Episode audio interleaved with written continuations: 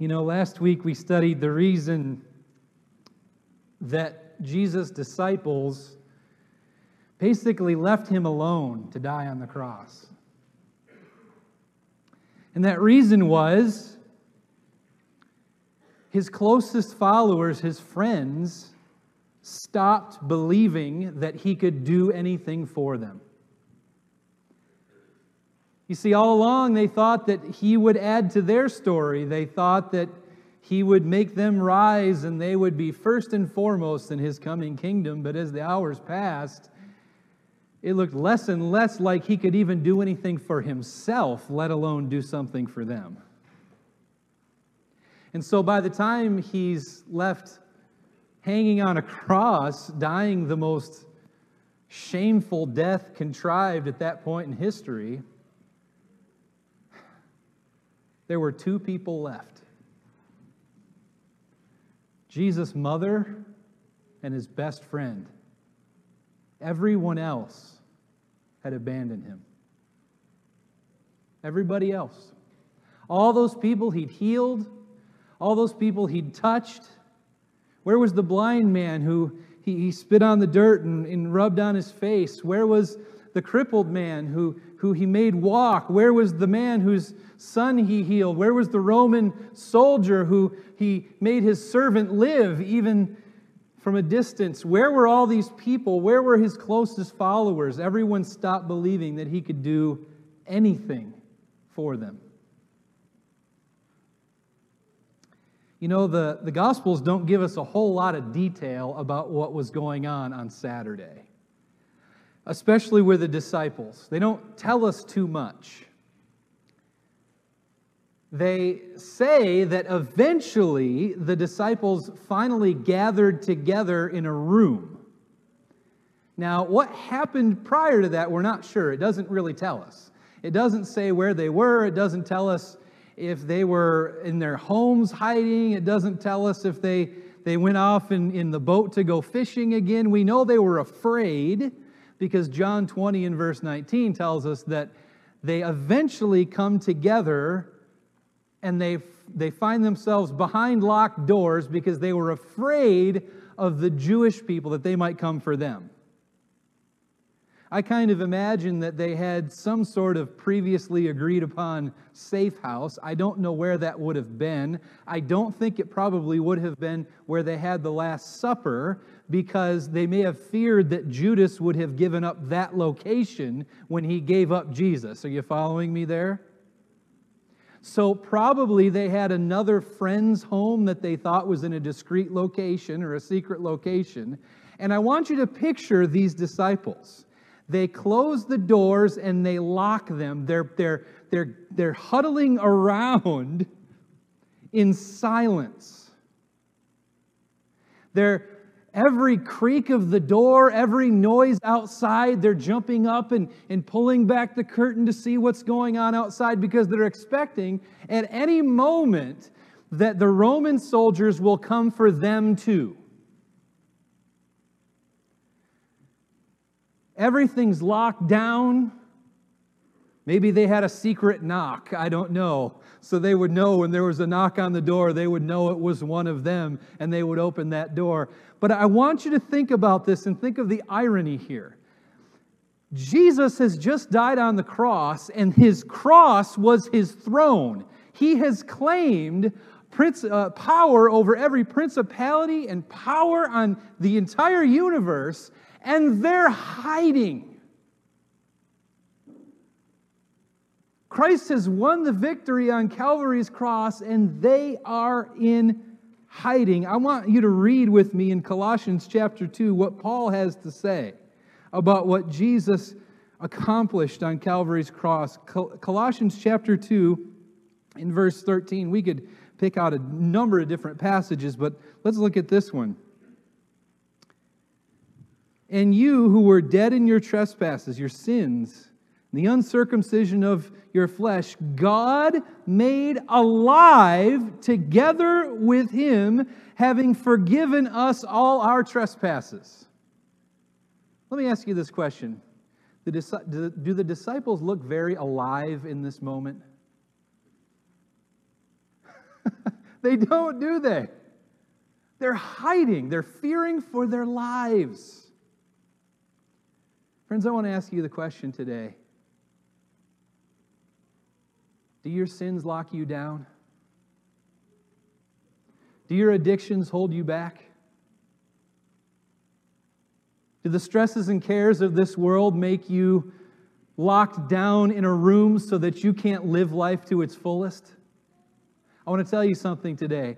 Jesus' sacrifice has given us victory over all of our trespasses, all of our addictions, all of our sins, and all of our sorrows.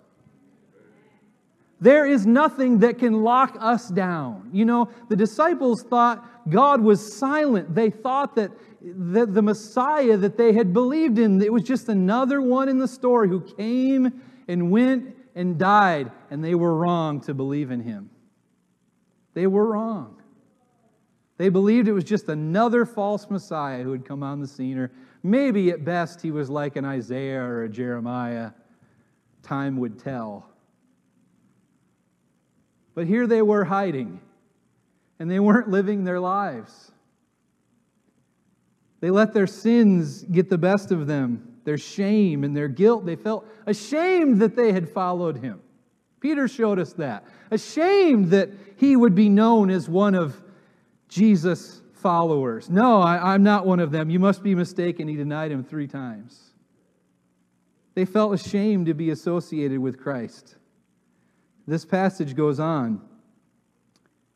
Verse 13, and you who are dead in your trespasses and the uncircumcision of your flesh, God made alive together with him, having forgiven all of our trespasses by canceling the record of debt that stood against us with its legal demands. This he set aside, nailing it to the cross.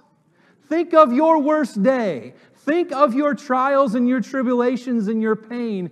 When Jesus was on the cross, he had you on his mind. The disciples should not have been hiding, they should have been rejoicing for what God had done for them. Verse 15, he disarmed, he what? Disarmed the rulers and authorities and put them to open shame by triumphing over them. The Bible is telling us that Christ was victorious over every king, over every governor, over every soldier, over every general. He put them to open shame. There is none that can stand before him and claim any power whatsoever. And his disciples are hiding. They're hiding. They're worried that they're next. They're worried that if they open that door, the soldiers will come rushing in. God had given them a new start.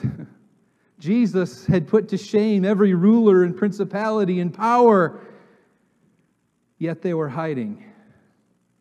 I want to ask us an important question today, or a few important questions today.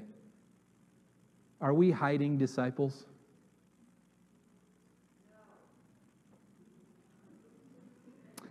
Do we say we believe, but we hide our faith so no one can see it? When the Lord asks us to do something, we say, you know, I can't do that. That's not me. It's not my gift, Lord. I can't, I can't talk to that. When the Lord, you feel the Lord pulling you to a closer relationship with Him, do you say, no, there's too many other important things in my life. I can't go there. When He wants to confront you about your sins or your trials or your addictions to give you victory over them, to help you really live life unshackled, do you hide? You see, it sounds sometimes it even feels like God's silent when we're praying our prayers and they don't seem to be answered, and we think God's powerless, He can do nothing for us. But I want you to know something. On that holy Sabbath, on that Saturday when Jesus was crucified, it seemed like God was silent. But what we are to learn from that is that God, even though it seems like He's silent, can be performing incredible, powerful, universe changing miracles even when we think he's silent. That's what the grave teaches us. Are we hiding disciples? Do we expect our church to just be mediocre and mundane and decaying? Are we hiding disciples? Do we believe our sins and, addictions are too great to overcome? Are we hiding disciples? We're not able to share our faith. Are we hiding disciples that we're not able to make a stand in our workplace or, or, or in our personal lives or in our marriages? Are we hiding disciples?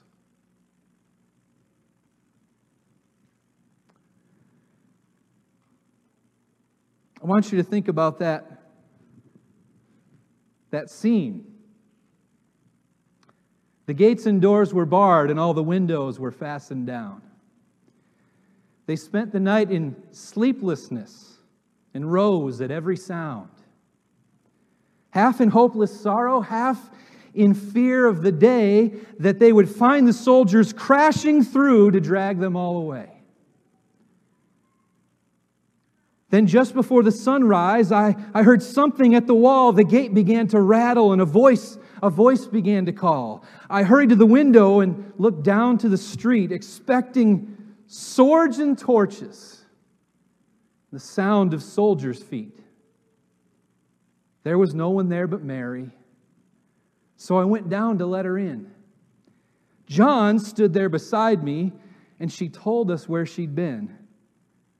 She said, They've moved him in the night, and none of us knows where.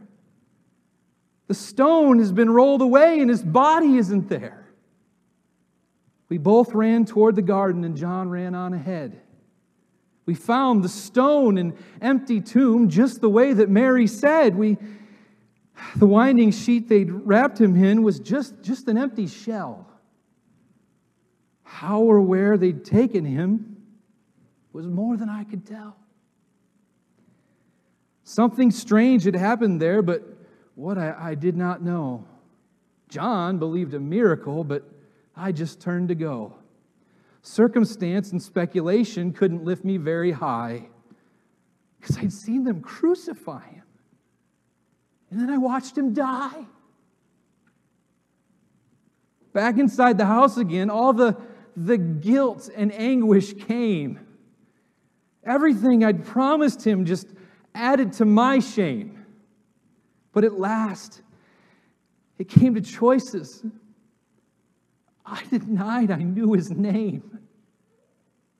And even if he was alive, it would never be the same. But suddenly, the air was filled with such a strange and sweet perfume. Light came from everywhere and it drove shadows from the room. Jesus stood before me with his arms held open wide. And I fell down on my knees and I clung to him and cried. He raised me to my feet. And as I looked into his eyes, love was shining out from him like sunlight from the skies. Guilt in my confusion disappeared in sweet release. And every fear I've ever had just melted into peace. He's alive. He's alive. He's alive, and I'm forgiven. Heaven's gates are open wide. He's alive. He's alive. He's alive, and I'm forgiven. Heaven's gates are open wide. He's alive. He's alive. We are sons and heirs. No power in this earth can claim us. He is King of kings and Lord of lords. Nothing in this world has power over us. How then shall we live? We live as if morning has come. We are not living in the era of a dead Messiah. We are living in the era of the conquering living King. He's alive. Why would we hide? Why would we not be victorious? Why would we live as if our Messiah is dead? We live because he is alive. He said to us, The harvest is plentiful, meaning it's already here.